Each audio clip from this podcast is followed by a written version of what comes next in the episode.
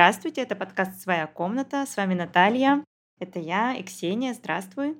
Наталья, добрый день. У нас сегодня снова гостья. Ольха, здравствуйте, представьтесь, пожалуйста. Добрый день, меня зовут Ольха. Я когнитивистка, психологиня. Очень рада вас слышать. Мы тоже рады тебя слышать ужасно. Что такое мизогиния и как мы ей обучаемся? Женоненавистничество глубоко укоренилось в обществе. Девушкам уже на старте присваивается более низкий социальный статус, а мужественность ассоциируется с властью и привилегиями. В таком неравном обществе гораздо проще оправдать насилие, совершенное сильным в сторону слабой. К женщинам относятся скептически, нашим словам не верят, в то время как мужчинам отдают предпочтение, и их версии истории считаются более достоверными и правдивыми. Когда в фемгруппе мы обсуждали, по каким критериям можно распознать мизогинные высказывания, то мы говорили о том, что когда все женское объявляется второсортным, низким, грязным, то это признак мизогинии. Ущемление личных интересов женщины в пользу мужиков и детей – это тоже мизогиния. Женщине всегда нужно иметь какие-то доказательства достижений, чтобы оправдаться за свое существование. Женщина всегда недостаточно хороша. Самый ужасный мужик не испытывает никаких сомнений в том, что он достоин жить на этой земле. И только женщина должна определенным образом себя вести, чтобы всем показать, что она может тут находиться. У женщины в патриархате и в культуре, которая поддерживает мизогинию, вообще нет таких выборов, где ее не осудят. Это основа патриархата. Как ни поступи, что ты не выбери, ты все равно будешь виноватая и все равно будешь плохая. Философка Кейт Ман написала книгу, которая называется «Логика женоненавистничества». Она пока еще не переведена на русский, к сожалению. И Кейт рассматривает мизогинию как инструмент, которым мужчины пользуются для того, чтобы контролировать, наказывать и изгонять плохих женщин, это женщин, которые бросают вызов мужскому доминированию. Мужчины делят женщин на так называемых плохих и на так называемых хороших. И они показывают хорошим, вот что мы с тобой сделаем, если ты нам не подчинишься. Если ты будешь себя вести хорошо, то, может быть, мы тебя не накажем. При этом это вранье, потому что наказаны будут и плохие женщины, и хорошие женщины, потому что в культуре насилия мизогиния — это ненависть абсолютно ко всем женщинам, без исключения. Ну вот все, что ты перечислила, это то, с чем мы сталкивались. Это же общеженский опыт. В этой группе еще упомянули очень много интересных э, определений и примеров мизогинии. И вот, например, пренебрежение феминитивами, типа «я художник, а не художница». И вообще отношение ко всему женскому как к несерьезному и второстепенному. Сами термины «женское искусство», «женское кино», «женская музыка», «женская логика», они подаются как что-то плохое в противоположность мужскому. Еще пример мизогинии – это когда женщине запрещают любое проявление эмоций, кроме каких-то совсем добрых и хороших. Да и то, когда господин милостивый разрешит. Соответственно, это лютая мизогиния, когда женщине запрещают идти на конфликт.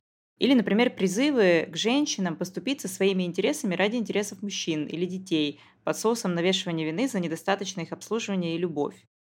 Или вот еще, например, когда женское считается плохим, ненавистным, раздражающим, например, волосатая женская нога. Это фу, отвратительно. А если мужская нога волосатая, ну, все нормально.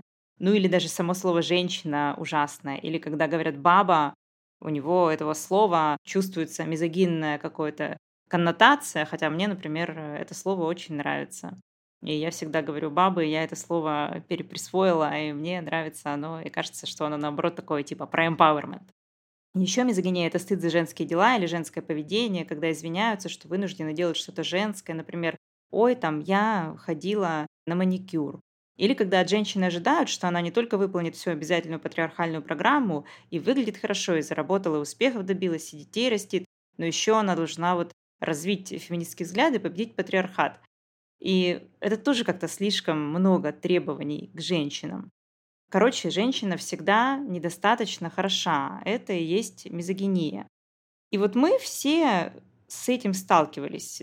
Не обязательно прям со всем набором, но вот частично то там, то там. Я думаю, что каждая женщина с этим сталкивалась. Это и есть тот самый общеженский опыт. Можно даже сделать мизогинное бинго, как проявляется мизогиния на практике и с какими ее проявлениями вы сталкивались в своей жизни. Я уверена, что очень-очень быстро зачеркнешь все квадратики.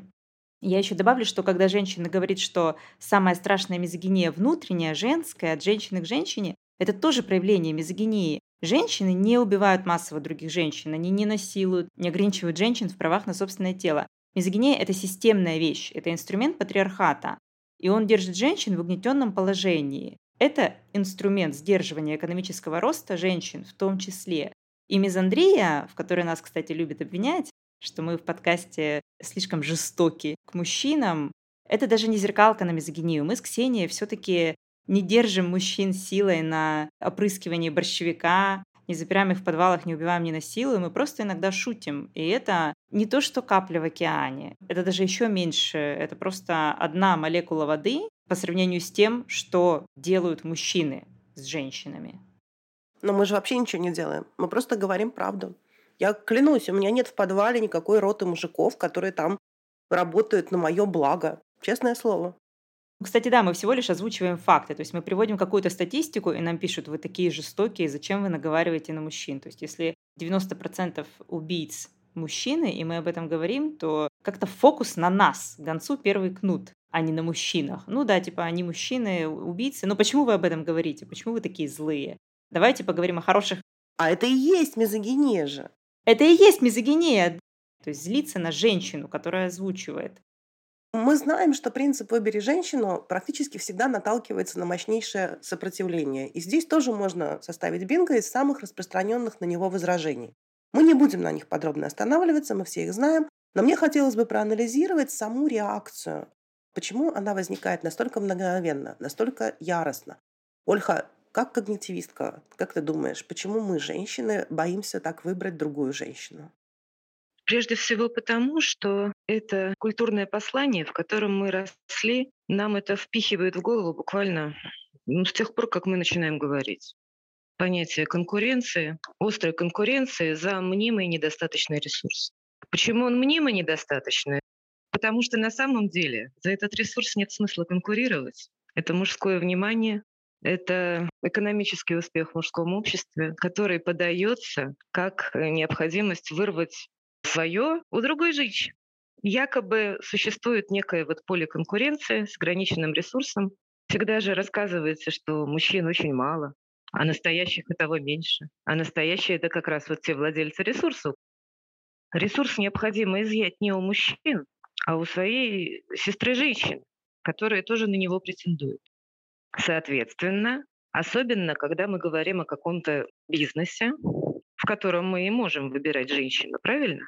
У нас сразу же вот этот вот экономический подход включается, и сразу же он тянет за собой вот эту вот конкуренцию. То есть как же это я вот ее выберу, она же претендует на то же самое, на что претендую я. Она моя конкурентка. Нельзя ее выбрать. Ну как же так? Совершенно нельзя. Надо выбрать можно выбрать мужчину, показать, какая я хорошая и молодец, и тогда, может быть, он с барского плеча что-то мне вот отслюнит. А если я женщину буду выбирать, она же тогда меня, наверное, загрызет и заберет все мое. Это очень опасно, так ни в коем случае нельзя. И это все совершенно мнимый, выдуманный конструкт. Потому что не так оно все происходит. Потому что всегда каждый из нас может вспомнить множество ситуаций, в которых она опиралась именно на женщин, и только женщины ей по-настоящему и помогали. Ну, кстати, даже просто вот на улице, когда мы спрашиваем, кого пройти, мы редко, когда подойдем к мужику, мы все равно спросим женщину, или там на работе мы тоже всегда просим обычно женщин на какой-то помощи. Потому что это как имплицитное. Мы знаем, что мужик не возьмет на себя лишнюю работу. Мы знаем, что на улице он может послать или нахамить. Поэтому с женщинами просто безопаснее работать. В обыденной жизни мы выбираем женщин постоянно, и женщины нам постоянно помогают мы воспринимаем это как должное, поэтому мы даже не замечаем, насколько часто мы выбираем женщин. То есть мы выбираем ее сознательно, по умолчанию, но как только прямую спрашивают, стоит ли выбрать женщину, у нас сразу же включается вот эта вот культурная программа конкуренции, и мы начинаем в задумчивости отвечать, что нет, нет, нет, ну как же, нет, этого категорически нельзя делать. Это очень опасно. Но это же тот самый патриархальный миф. Из разряда «Ах, я извела всех подруг, не жалуйся на мужа подругам, не дружи с незамужними».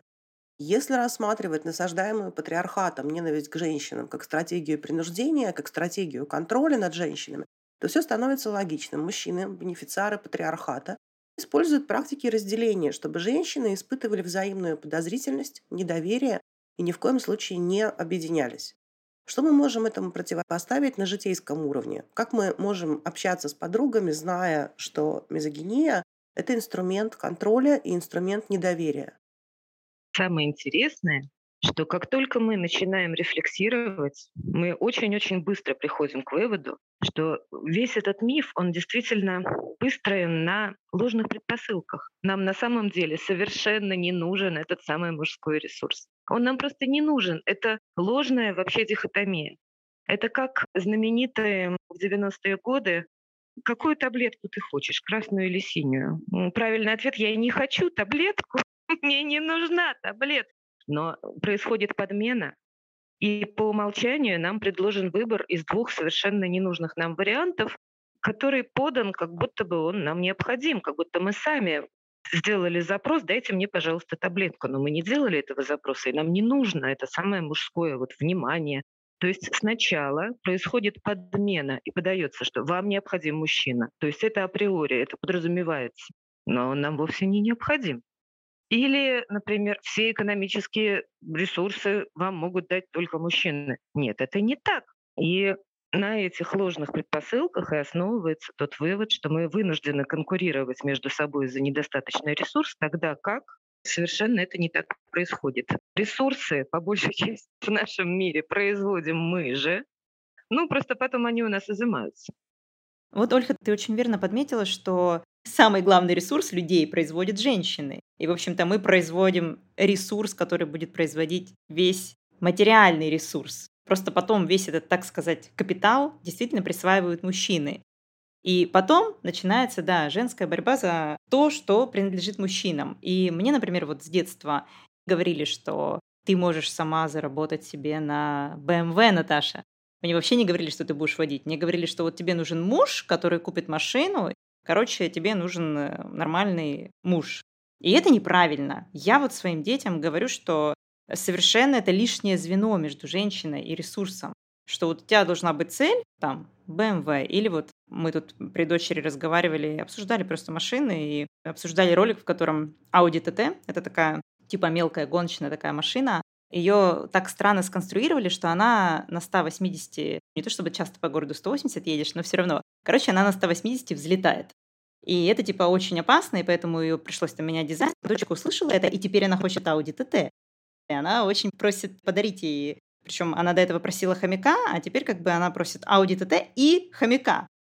Перед нами как бы стоит важная задача к ее 18-летию. Ну, Audi TT ладно, но я, конечно, против хомяков. Ну вот, надеюсь, хотя бы с Audi TT у нас получится. Надеюсь, ее инженеры допилят к тому времени, она не будет взлетать. Так вот, это было к слову о ресурсе, за который идет борьба у женщин. А я подумала о том, что это мужчина на самом деле все время отнимает женский ресурс. Вот эта вот ситуация, что ты же замужем, у тебя муж деньги зарабатывает, поэтому мы тебе дадим меньше премию, поставим меньше зарплату. Или ты идешь в аспирантуру, и тебе говорят, нет, ну зачем тебе в аспирантуру? Ты же девочка, да, вот тут у нас мальчики, нам нужно их спасать как бы от э, обязательной службы в армии. И Мужик забирает наш ресурс, он забирает наши деньги, он забирает наше рабочее место, да, он забирает нашу аспирантуру. И мы с этим сталкиваемся постоянно. Он забирает себе внимание врачей, потому что мы знаем, что женщины лечат хуже и диагностируют позже. Он забирает себе самую вкусную еду в доме, потому что мы знаем, что женщины регулярно не доедают, потому что лучший кусок уходит мужчине. То есть у нас мужчина – это поглощатель нашего ресурса. Но он говорит, нет, это другие женщины, а я совершенно ни при чем. И такой ныкается под диваном и жрет там что-нибудь вкусное очень. Помнишь, э, в фемгруппе однажды участница сказала, что она разошлась с подругой, потому что подруга говорит, все женщины, они вероломные, падки до чужих мужчин, хитрые, изворотливые, лживые. И девушка эта, которая написала, она говорит, секунду, но и ты женщина, и я женщина. Ты хочешь сказать, что ты тоже лживая, тоже изворотливая, тоже падкая на чужих мужчин? Это какой-то self-harm. И они разошлись. И это уже случай внутренней мизогинии. Но как женщина может считать себя плохой изнутри? Как это можно изменить? Вопрос, наверное, из двух частей. Во-первых, почему же все-таки женщина так безоглядно считает женщин же подлыми, ужасными, склонными ко всяческим злокозненным проявлениям. Как она вообще может при этом быть женщиной и это считать? Ну, на первую часть есть ответ. Мы состоим из культуры.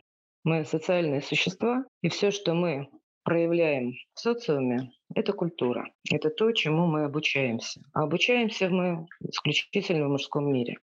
Мы проходим литературу, мы общаемся в социуме, мы видим передачи, читаем книги, смотрим на картины, слышим песни, сказки и так далее. И все это пронизано насквозь, пропитано как раз мизогинией. Не просто мизогинией, а еще и мир этот от мужского лица весь. Соответственно, женщина, которая растет в этой культуре, по неволе, помимо своей воли, ассоциирует всегда себя, получается, с главным действующим лицом. Это мужчина. Поэтому возникает вот такой интересный феномен. Когда женщина проявляется, она подразумевает, что она-то не совсем женщина, как бы. То есть биологически, безусловно, она женщина, а вот культурно-социально, так как она главное действующее лицо своего мира, то автоматически она как бы мужик. Такая вот внезапная история. То есть вот остальные-то они, вот эти персонажи моей истории личной, они-то женщины, а вот я-то не совсем женщина. Я как бы вот женщина, но мужчина. Ассоциация себя с сильным, примыкание к сильному. Конечно. Да, да, да, потому что я-то хорошая, ну, я же вижу весь мир из себя, как главный герой. А главный герой-то он у нас кто? Кто у нас главный герой? Ну, это же очевидно. Мужик. Да, Конечно. Ну так раз я главный персонаж этого кино, ну, конечно же, я мужик на самом-то деле. Ну, вот оно так вот получается.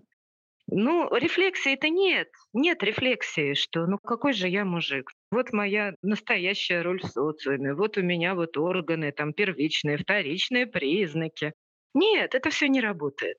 Потому что про вот эти вот первичные и вторичные, про них в романах, на которых нас учат в школе, не очень много пишут. Ну, там напишут какую-нибудь, в лучшем случае, не знаю, полюцию. И, в общем, и все. Поэтому весь этот физиологический мир, он как-то вот далеко. А вот всякие переживания, вот эти вот действия, это все мужик и есть. Ну, вот так вот нечаянно случилось, что этот мужик, он почему-то вот необыкновенный.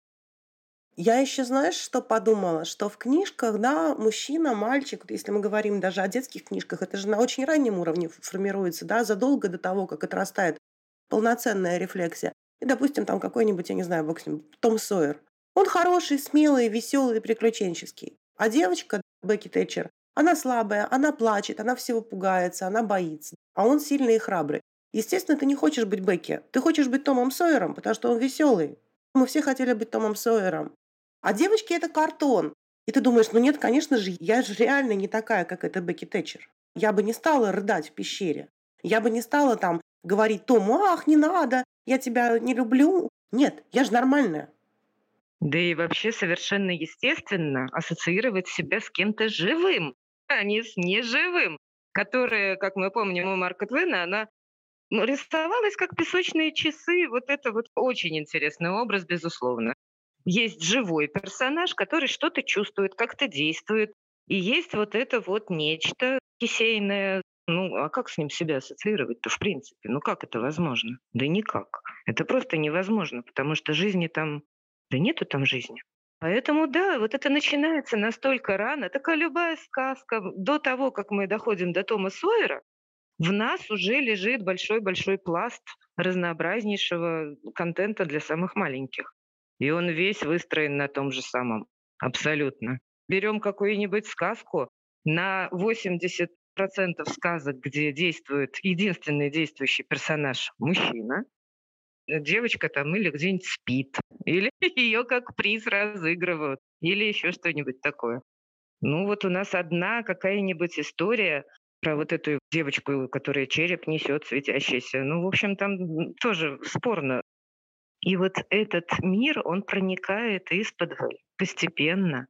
И к моменту, когда мы способны к рефлексии, когда у нас уже отросло какое-то социальное «я», мы уже вот готовы, сложились.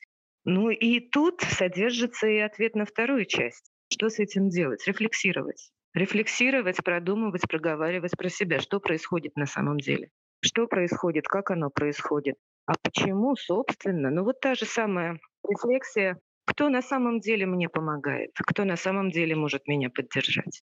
Не в умствованиях, не в умозрительном пространстве дискурса, а на самом деле в жизни. Кто всегда подставлял мне плечо, кто всегда оказывался рядом, когда я в беде. Спойлер, нет, это не мужчина.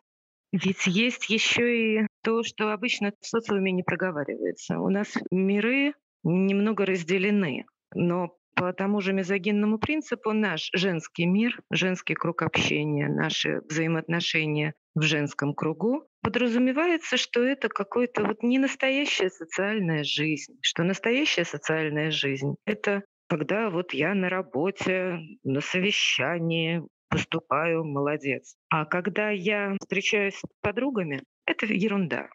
Когда я в моей семье, это тоже несущественно. Особенно вот, ну, семья — это вот муж. А мама, бабушка, тетка, подруга, соседка — это все как-то вот ну, а что про это говорить? Это же так.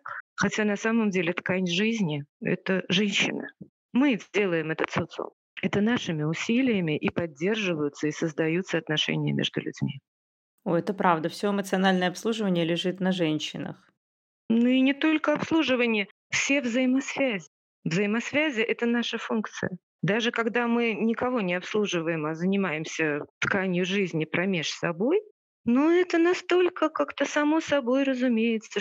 Опять же, тоже, а чего о нем говорить? Ну, чего о нем говорить? Это же, ну, как-то вот оно само, мы так устроены. Нет, мы так не устроены, это мы делаем социум. Но так как мы делаем его всегда, мы делали его всегда и делаем, и будем делать, то это как воздух. Мы в нем живем, так оно было всегда, и мы через этого слона лазаем в гостиной, и вот он такой вот. Тут всегда был этот слон, поэтому мы не видим его. Но социум делаем мы. Я знаю, что подумала. Ты говоришь о том, что женская сфера изначально маркирована как второсортная, да, и это правда. Ах, у меня посиделочки с подругами. При этом смотри, когда мы говорим «Яйцеслав поехал на рыбалку с мужиками», это звучит достойно, это звучит круто. Из автобуса они, естественно, вылезать даже не будут, но это прям звучит, да, нормально, солидно так. Или женщина сварила борщ. Господи, она опять же там приготовила. Какая ерунда. Яйцеслав сделал шашлык. Вы чувствуете, да, как это вот звучит сразу так весомо, да, мощно. И вот эта второсортность маркирования, да, она очень заметна, когда ты ее делаешь на контрасте с мужчиной. Например, когда мы говорим мужчине о том, что для мужчины ты довольно умен. Мужчина решит, что его оскорбили. А когда мы говорим женщине, что у нее мужской ум, это мы должны принимать как комплимент. Когда мы говорим, что ой, ну вот пацан-то нормальный будет, да, там кто-то его замуж-то возьмет, наконец-то какая-нибудь нормальная женщина, пристроим мы нашего яйцеславчика, повезет ему. Сразу чувствуется, да, что эта маркировка его вторичности, он сам по себе не имеет значения. Он хорош только поскольку, поскольку мы можем его навязать на шею какой-то нормальной женщине. Но в адрес девочки это говорить нормально. Это все мизогиния. И на таких зеркалках она очень хорошо видна. Мужчины этого не видят совершенно. Я их использую только для того, чтобы другим женщинам объяснять, потому что вот на этом контрасте реально что-то видно. И какие-то есть другие практические способы, которыми мы можем эту мизогинию отследить, прям вот поймать ее, пока сказать, вот она, вот она, падла.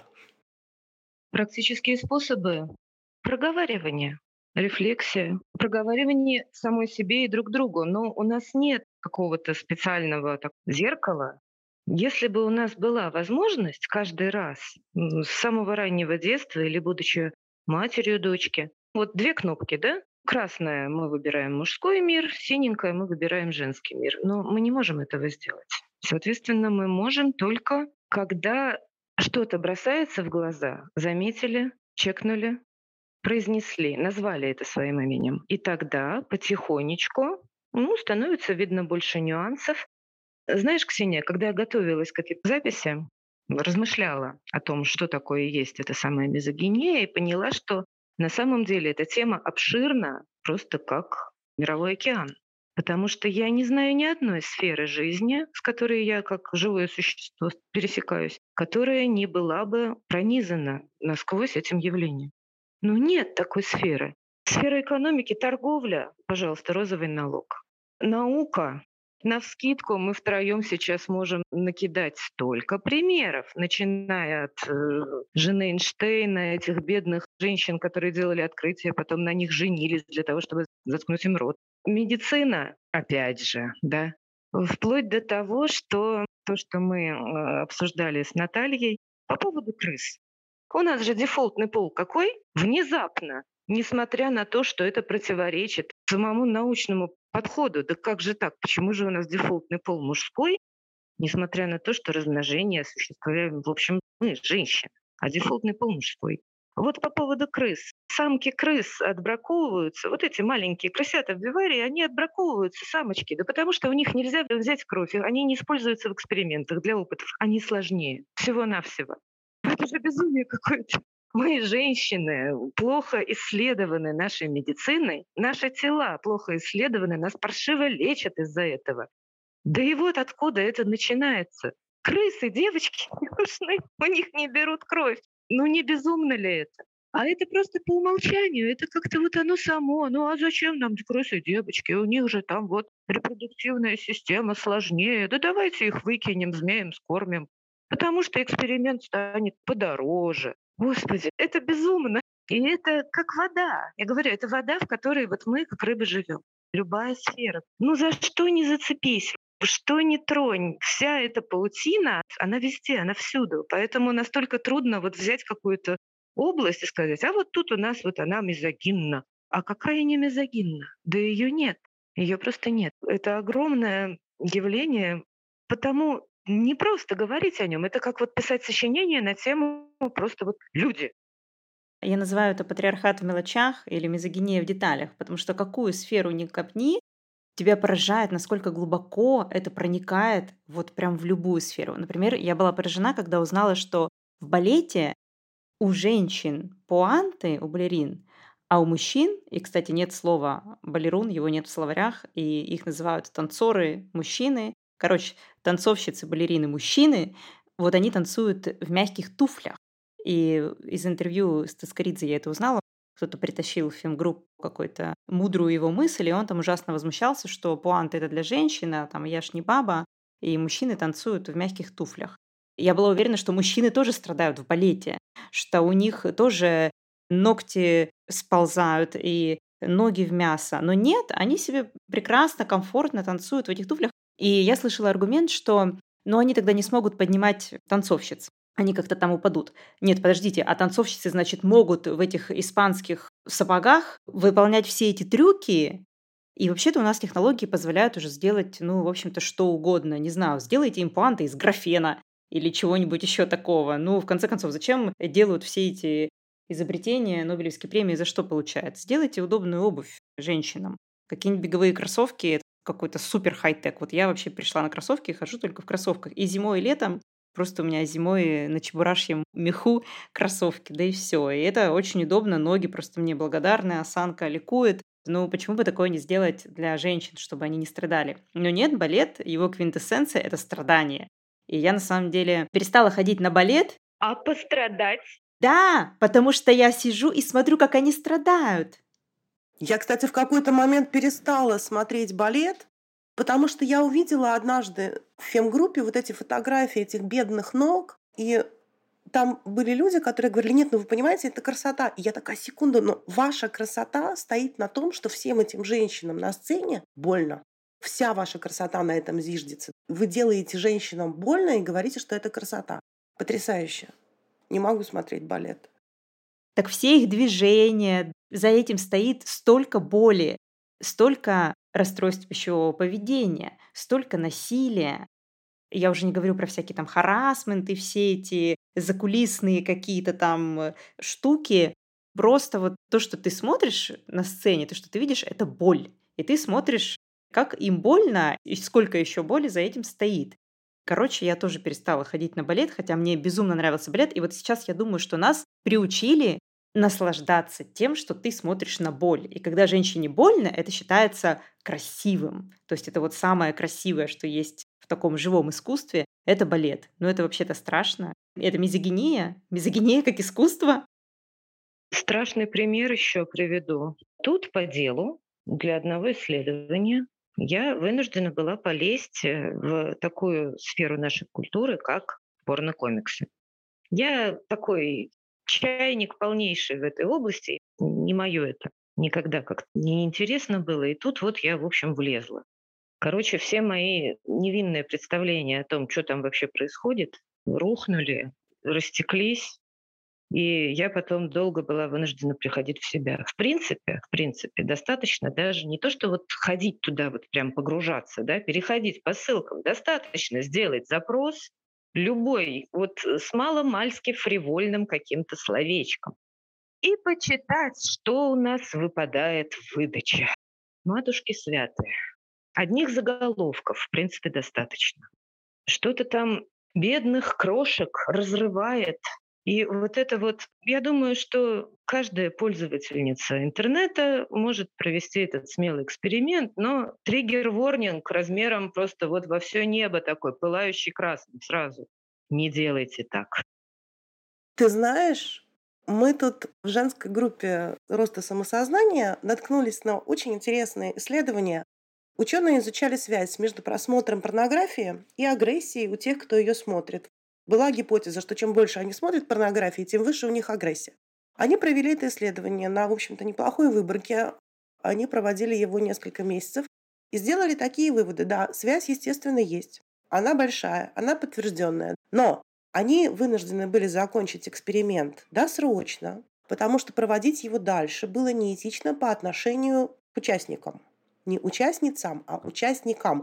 То есть они показывали мужикам порнографию, у мужиков вырастал уровень агрессии, и ученые такие, нет, слушайте, нет, как-то мы не можем им больше показывать порнографию. Они, наверное, так страдают, когда на нее смотрят. Это отвратительно. Давайте завершим. И больше этот эксперимент, естественно, никто не повторял, потому что мы понимаем, он нарушает этические правила. При этом никто не говорит о том, что вообще-то тем женщинам, которые в порнографии снимаются, да, которых снимают там, им еще хуже. Эти-то только смотрят. А женщинам с ними происходит все то, что, на что они смотрят. Но об этом никто в эксперименте не говорит, никто не говорит о том, что вообще-то миллионы мужчин по всей планете смотрят эту порнографию совершенно добровольно, каждый день никто это не рассматривает как какое-то этическое насилие в их сторону.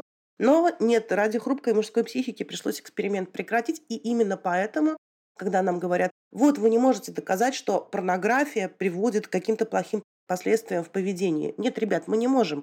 Потому что ученые решили, что эти исследования неэтичны.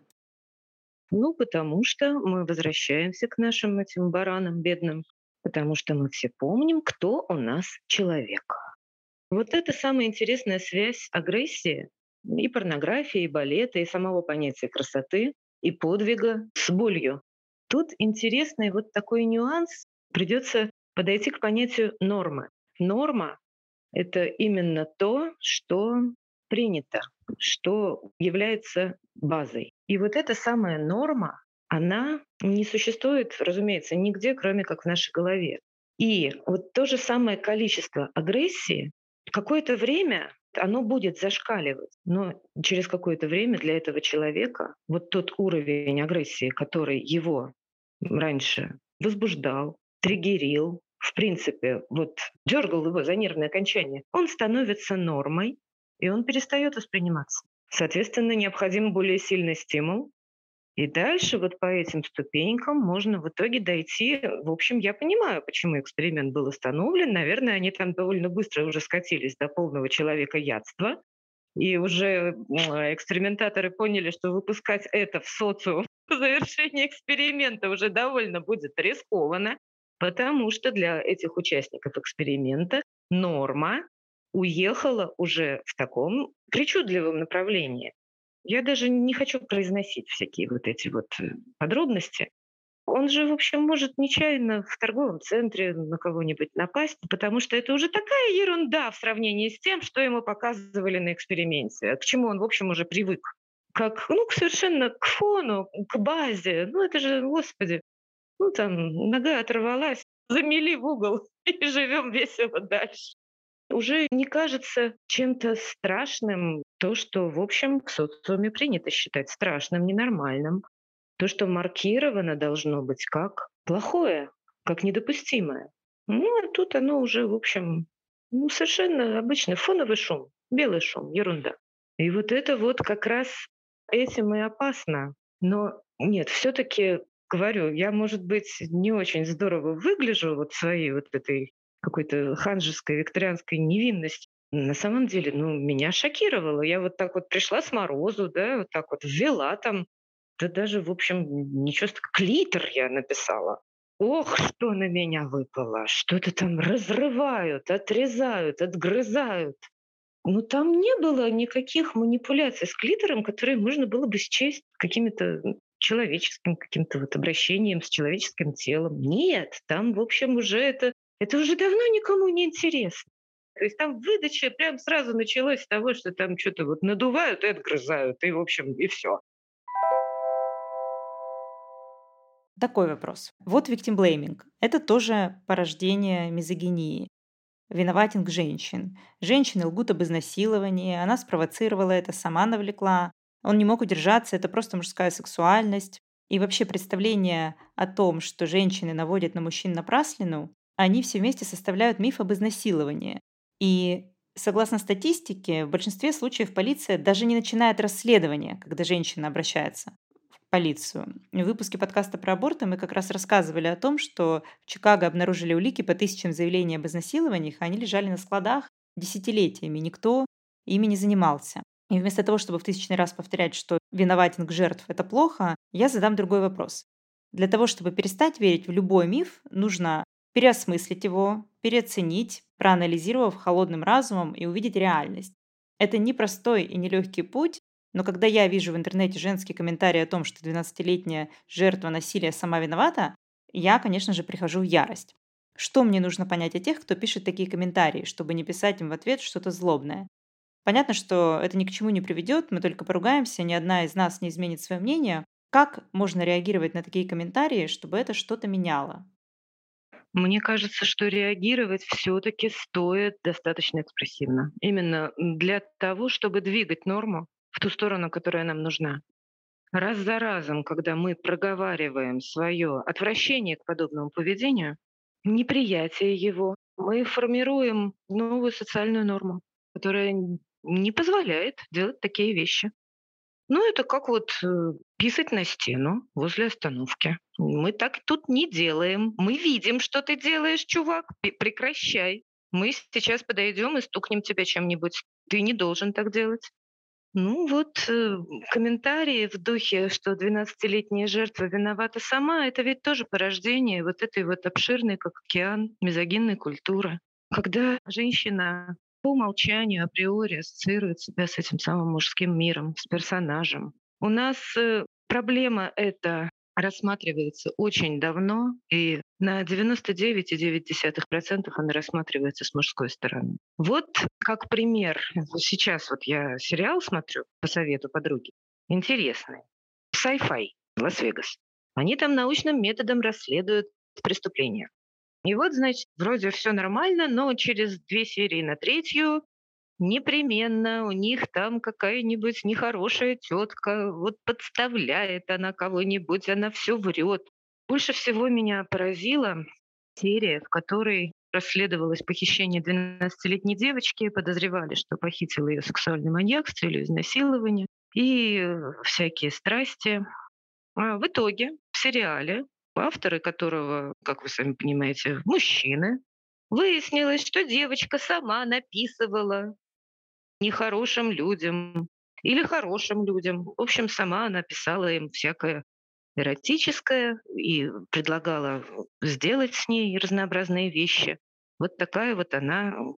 Никому, создателям сериала, не пришло в голову, что девочка-то, в общем, она может писать все, что угодно. Ей 12 лет. И интересно тут правоохранительным органам должна быть только реакция ее адресатов. Но это нет, это никому не заинтересовало. Все радостно потерли руками, что они раскрыли дело. Молодцы, вот это все она, она сама провоцировала всячески. Сериал, серия это начало 2000-х, то есть, кажется, третьего года. Это, в принципе, можно с осторожным оптимизмом сказать, что все-таки ура, что-то смещается в правильном направлении, потому что сейчас я не представляю популярной сериал, который внезапно вот такое начнет на голубом глазу излагать, что 12-летняя девочка кому-то написала, и поэтому это не насилие, ну это вот она как-то тут провоцировала. Все-таки сейчас это уже не считается чем-то нормальным. Ура! Тут, кстати, можно было бы развернуть все в сторону того, как на самом деле должны не то чтобы раскрываться преступления, а проходить профилактика преступлений. Это же идеальное преступление без жертвы. Вот тебе, пожалуйста, вы выявили маньяков, в клетку их, и все. Это действительно предотвратит преступление, они никого не изнасилуют. Мы знаем, что они могут, но теперь они будут сидеть в клетке.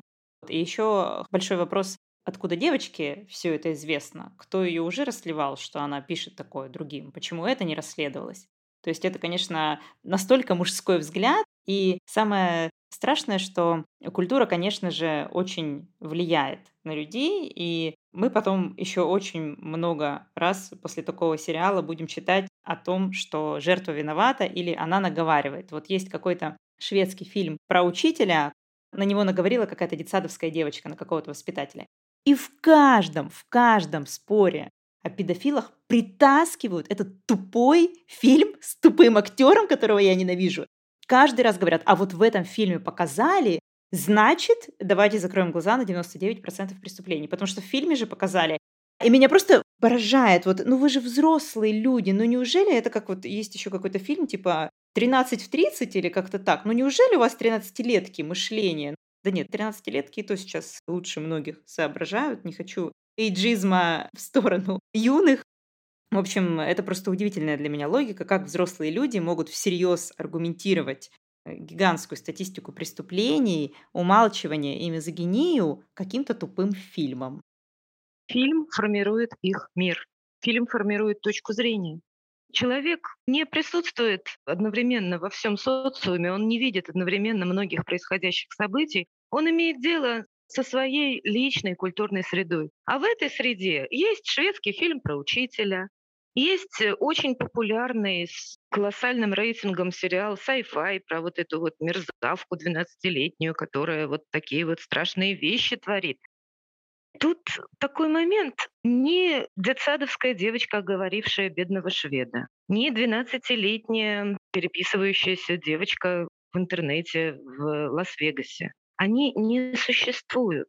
Поэтому какие там у них мотивации, какая там у них история. Они не существует. Это выдумка. Это ложь, это вранье. Прекрасно тем, что оно вранье от первого до последнего слова. Это конструкты. Это вообще не имеет отношения к людям. Поэтому они становятся живыми и в качестве аргумента могут использоваться, но только человеком, который живет в своей голове, он живет свою жизнь, и для него, в общем, нет большой разницы. Он видит в новостях событие, и он видит сериал. И, в общем, для него это равнозначное явление. Потому что, ну, потому что из головы-то оно совершенно одинаковое, что то, что все является контентом.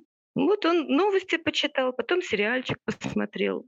Оно одинаково равно важно для него, к сожалению. Поэтому, говорю, другого способа нет. Только ходить и объяснять. И каждый раз вот есть такая замечательная практика, когда мы делимся ссылочками друг с другом, с сестрами. Я имею в виду феминисток. И вы посмотрите, пишем мы друг другу, что творится вот под этим постом в комментариях. Какая-нибудь шокирующая новость, какую-нибудь женщину. Ну, что-то произошло. И вот мы носим друг другу такие ссылки. Нас собирается группа, мы приходим, и прямо, да, последовательно, ну, у кого силы есть, все приходят и последовательно пишут, что Уважаемые пользователи, нельзя так вот писать то, что вы пишете, потому что это а. некрасиво, б. называется victim blaming, в. формирует такую общественную норму, при которой вам же и прилетит, уважаемая. И вот так вот по пунктам. И я считаю, что это полезная практика, потому что мы потихонечку, медленно, со скрипом, но двигаем норму в сторону более человеческих более добрых взаимоотношений между людьми. Назовем это так. Да, я всегда говорю, что комментаторский активизм очень важный, и обычно ты споришь, когда с человеком, ты не его пытаешься переубедить, ты это делаешь для того, чтобы другие прочитали, и прониклись. Да ладно, другие, я тебя умоляю. Я иногда ищу какие-то комментарии к постам, читаю то, что я сама написала год назад, два года назад, думаю, господи, а какая я умная это на самом деле, да? Ладно, другие читают, я сама читаю, думаю, да, хорошо написала, молодец. Но мы же все в каком-то смысле оттуда и пришли. Все не все, но очень многие из нас вот так вот, читая комментарии, внезапно поймали себя на том, что «Ого, здорово! Да это же так оно и есть!» А потом так, откуда вы, уважаемая женщина, идешь в профиль, смотришь, ага, феминистка. Ничего себе, вон они какие, оказывается, не какие-нибудь там крокодилицы, которые там зубами щелкают, а прям вот живой человек пишет умно, прям читать приятно. Ну, это я, конечно, экстраполирую свой опыт, потому что я вот на самом деле годы назад как раз вот оттуда и оказалась феминисткой. В нашем подкасте. В итоге в подкасте, да. Потому что приятно читать умных людей, потому что умными людьми я очень дорожу, умными женщинами. И вот так я последовательно ходила по профилям. Бывало, что перейдешь из ветки комментариев, где тебе чье-то высказывание показалось необыкновенно интересным, умным, в тему. Перейдешь и как начнешь читать контент, и думаешь, вау, вот это да, целый мир, как здорово. Так вот это все и происходит. И очень многие из нас так и пришли в движение в итоге. Мизогиния состоит в том, чтобы оградить женщин в мужских сфер и обязать нас предоставлять им эмоциональные, моральные и репродуктивные услуги. А если мы этого не делаем, то нас наказывают. Каждый раз, когда женщина отвоевывает себе какие-то права, идет обратная вспышка агрессии в нашу сторону, и эти права у нас пытаются тихой сапой, иногда не очень тихой, отжать. Но параллельно с отжиманием наших прав идет демонстративная награда так называемых хороших женщин, которых патриархат считает хорошими, и нам показывают, на какие образцы мы должны ориентироваться. Андреа Дворкин в своей классической работе «Ненависть к женщинам справа и слева» пишет, что проблемой в последние годы стало убеждение, что только одного выбора того, что ты женщина, достаточно, чтобы считать тебя феминисткой, а твой выбор феминистическим. Неважно, какой выбор ты делаешь, если ты женщина, твой выбор по умолчанию мы считаем выбором феминизма и обязываем тебя поддерживать. Но Дворкин говорит о том, что это используется патриархатом для того, чтобы стравливать женщин. И она говорит, что если бы девочки и женщины поговорили друг с другом, они обнаружили бы и хороших женщин, и плохих женщин с точки зрения патриархата. Мужчины используют и обманывают совершенно одинаково. Но как нам объединяться, если мы такие разные? И мне кажется, что выход в критике не женщин, а в критике институтов. А ну как это может выглядеть на практике? Как мы можем критиковать институт, не критикуя женщину? Мне кажется, что мы можем, опять же, рефлексируя, проговаривая, сознательно, сознательным усилием уходить от критики женщин. Мы уже массе своей взрослые люди. Мозг взрослого человека, он очень склонен ездить по рельсам. И периодически и у нас, в том числе, несмотря на то, что мы стараемся отслеживать и отлавливать эту самую внутреннюю мизогинию, периодически мозг прыгает на эти рельсы и весело по ним бежит. Потому что есть очень много готовых конструктов, которые являются буквально частью речи. Мы их отлавливаем, но мы тоже люди, мы тоже росли в этой культуре, и они все равно вылезают, вот ставят нас на эти рельсы, и какое-то время мы можем по ним вот опять бежать. Кроме рефлексии здесь ничего не придумать. Как мы можем критиковать институты без критики женщин? Ну вот как институты стараться. Вот так вот промеж собой мы обсуждаем. Одна опять э, соскочила на рельсы мизогинии. Ну это еще и приятное занятие, потому что наш ум, он склонен использовать готовые схемы, а готовые схемы у нас в культуре опять же, те самые мужские, замечательные. И мы склонны, да, мы склонны тоже впадать в этот грех. Мы же люди. И подруга подругу мы можем мягко поправить, что, дорогая, мне кажется, что мы немного отклонились от темы. Я не знаю другого пути. Только рефлексия, только проговаривание, только дискуссия, работа. Другого пути, мне кажется, не существует пока.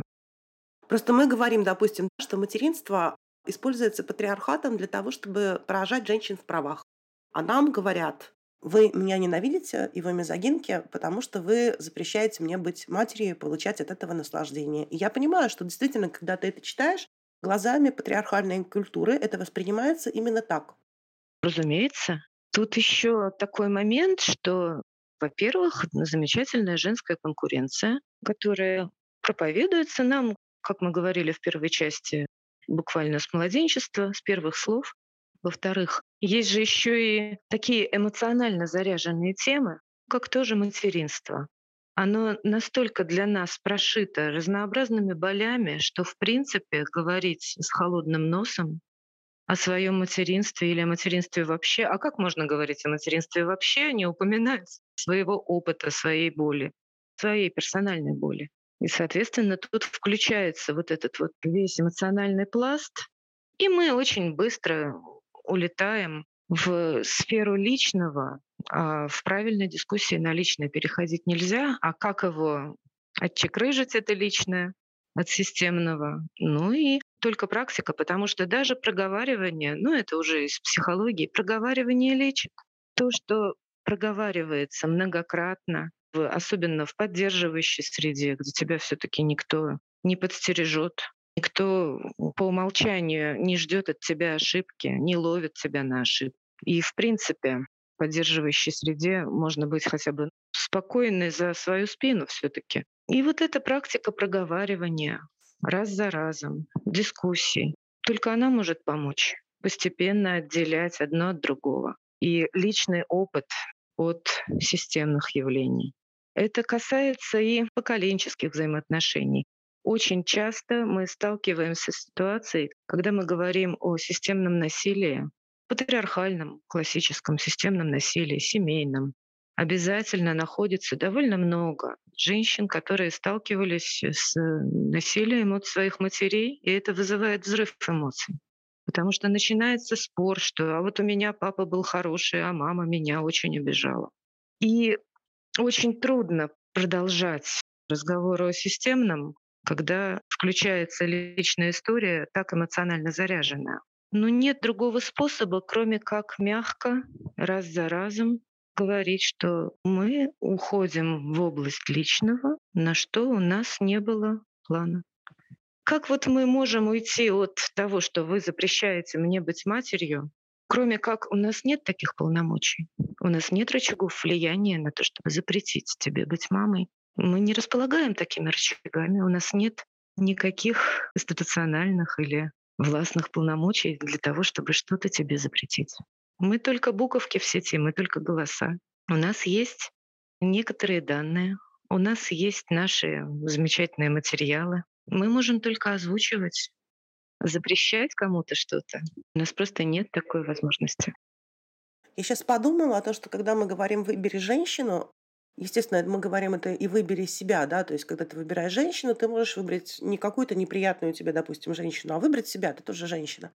Но когда мы выбираем видеть новую информацию, да, читать ее, рассуждать, анализировать, мы тоже выбираем женщину, потому что мы работаем на внутреннее самосознание, да, на рост женской агентности. И это и есть «выбери женщину» тоже. Узнавать новое, анализировать, размышлять с подругами, делать какие-то выводы. Помните, как-то раз в фемгруппе женщина написала, что мне интереснее всего общаться со своим мужем. Мне не настолько интересно с коллегами, с подругами, с вами. Вы, девки, какие-то скучные, у вас э, мужики плохие, и вообще вот муж у меня весь такой умный. И, ну, это просто мужской взгляд, который женщина интериоризировала, и вот э, ей как бы вбили в голову настолько сильно, что вот мужчина умнее, мужчина интереснее. Вообще к мужу вопросики, честно говоря, если его жена говорит такое, потому что если я вдруг скажу, что мне с мужем интереснее общаться, чем с Ксенией, ну просто не знаю, воткните в меня осиновый кол. Это значит, что я превратилась в патриархальную ведьму. Так не должно быть. Хочется дополнить, что неспроста даже вот свидетельские показания можно не давать на члена семьи, потому что эта персона заинтересованная. Тут, в общем, мы-то что ей, собственно, кроме интересного общения можем предложить? Ольха, часто женщины говорят, наверное, я мизогинка, потому что я злюсь на подругу, я злюсь на свою мать, я злюсь на свою коллегу, и это, конечно, делает меня ужасной мизогинной женщиной. Почему это неправильно? Почему это неправда? Почему злость на маму не делает женщину мизогинкой? Потому что мы живые люди. Запрет на злость, запрет на агрессию — это один из самых древних и основных запретов в патриархате. Но живой человек имеет право на эмоцию. Не просто имеет право, но эта эмоция, она в любом случае существует. И тут выбор наш только в том, забить ли ее под плинтус и не признавать ее существование, потому что это запрещено, потому что женщина должна быть милой, мягкой, доброй. Ну и нельзя излиться, потому что это некрасиво для женщин. Но живой человек может, имеет право и все равно будет злиться. Наш выбор как раз в том, чтобы признать и принять это. И, опять же, злость на маму, подругу, сестру, коллегу не является системным явлением. Можно злиться на маму, подругу, потому что мама неправильно себя ведет, а можно злиться на маму, потому что она плохая, недостаточно хорошая, то есть, ну, системно злиться. И это совершенно разные вещи. Совершенно нормально злиться как живой человек, и правильно. И надо уже признать это, потому что запрет на злость лишает нас нашей силы. А системно злиться, ну, рефлексии отслеживаем. Злюсь ли я как живая женщина или как поддерживающая часть культуры патриархата? Это разные вещи. Но запрет же на злость сам по себе мизогинный. Да, он говорит, что женщина, как второсортное существо, существо на нижней ступеньке социальной пирамиды, не должна иметь права на гнев, на ярость, на злость, потому что ей не положено. Да, она не имеет права злиться, потому что это не является частью ее должностной инструкции. А потом второе, мне кажется, что мизогиния — это ненависть по признаку пола. Я злюсь на маму не потому, что она женщина. Я злюсь, потому что она делала какие-то конкретные вещи, которые мне причинили боль. Если бы это сделал мужчина, я бы тем более бы злилась на него. Но я на маму злюсь не потому, что я женщина. Я злюсь на коллегу не потому, что она женщина. Я злюсь на них, потому что они как-то мне плохо сделали. А это же тоже классическая такая наша проверяльная схема, да? Вот мы выворачиваем наизнанку и действительно подставляем мужика, и тогда становится понятно, злость ли наша, системная ли она, или она нормальная, живая, живого существа. Хороший метод. Можно так проверять и учиться потихонечку рефлексировать это. Ольха, вот у меня маленькие дочери. Им пока мало лет, они пока задают вопросы типа, почему кошки не понимают собак, а собаки не понимают кошек, или там, почему динозавры превратились в петухов, или вот после того, как Ксения прислала нам гостинцы к Хэллоуину, младшая все время спрашивает, не придут ли ночью за нами тыквы и скелеты, не съедят ли нас. Но когда-нибудь они начнут задавать вопросы, и уже на самом деле задают. Моя старшая уже спрашивала, почему на футболе одни мальчики и только три девочки, она и еще две. Она ходит на футбол у меня в детском саду. И мне пришлось на ночь сделать политликбез про радикальный феминизм, системное угнетение, gender gap и все остальное. И, в общем-то, она я думаю, она уснула просто, чтобы, как бы, мама, я не хочу это слышать, мне рано это слышать, она вырубилась. Вот, не знаю, может, уже начинать Дворкин им читать перед сном потому что уложить их невозможно. Так вот, собственно, вопрос. Когда-нибудь они столкнутся с мизогинией не такой, которая «ты же девочка», и не такой, которая вот тебе на танцы, а тебе на футбол, или там ты должна выглядеть так-то, стоять, не бегать, не прыгать. И, например, сказки я им не читаю, традиционные сказки, в которых женщину там над ней издевается вся деревня, потом она там э, рожает близнецов, и они начинают э, сосать молоко, и от этого она просыпается. Вот это все пока я как бы даже в смягченном варианте вообще ей ничего такого не рассказывала. У нас там какие-то современные книжки типа Груффала, там какие-то бобры, которые учатся там какие-то ящики пилить. В общем, у нас такой как бы э, мирный мир шведской литературы детской, в которой все няшные, все добрые. Но Рано или поздно она столкнется с худшими проявлениями мизогинии. Она будет это замечать, она будет обязательно задавать эти вопросы. Ее будут учить ненавидеть других девочек, соревноваться с другими девочками и женщинами за эти крохи с барского стола, как мы вначале обсудили, за ресурс, не отнимать ресурсы мужчин, а бороться за те крохи ресурса, которые от мужчин перепадают. Ее будут учить быть соперницей с другими женщинами. И вот вопрос, как, собственно, говорить с дочерьми о мизогинии, как воспитывать их так, чтобы они не думали, что я не такая, как дать им понять, что женщина для нее не враг в патриархате, что только от женщин ей и стоит ждать поддержки. Короче, мизогиния для дошкольниц, мизогиния для младшеклассниц. Как это объяснить детям? Хотелось бы начать с того, что, мне кажется, мы в каком-то смысле в плену иллюзии, что не учат уже. Уже учат. Социум вокруг нас. Мы живем в этом воздухе. Уже учат. Уже столкнулась. Уже какие-то вещи внедряются в сознание. Уже. Это происходит, начиная с возраста, говорю, осознания первых слов. Включилась вот зона, все, понеслось. Мы не можем изолировать своих детей, да и не нужно. Задача наша, во-первых, создать альтернативную среду, полноценную альтернативную среду. Наше общение, девочка, опять же, несмотря на то, что она сидит в этой культуре, она дышит этим воздухом, но все-таки огромная часть мира — это мы, это наше общение, наша семья. Соответственно, у нее уже есть некая альтернатива. То есть уже мир несколько шире, чем то, безусловно, мизогинное культурное пространство, в котором она помещена. Пространство языка, пространство литературы, культуры, кино, общение со сверстниками. Но у нее есть альтернатива. У нее есть мы, и, соответственно, уже не априори подразумевается, что вот подруга — это змея-конкурентка, которая желает вот дождаться, когда ты ослабеешь, чтобы воткнуть тебе в спину нож. Это уже не априори. Если появляются вопросы, отвечаем на вопросы. Ну, наверное, ну, я избегаю в общении со своими дочерьми прям вот таких наукоемких высказываний вроде того, что мизогиния — это системное явление. Нет, есть всегда вопрос конкретный, узкоспециальный по поводу вот по поводу я предпочитаю отвечать. В частности, там вот, э, а почему, мама, мне вот на день рождения подарили все розовое с блестками, хотя я говорила, что я люблю зеленое и про зверей? Потому, доченька, что у нас сейчас так принято.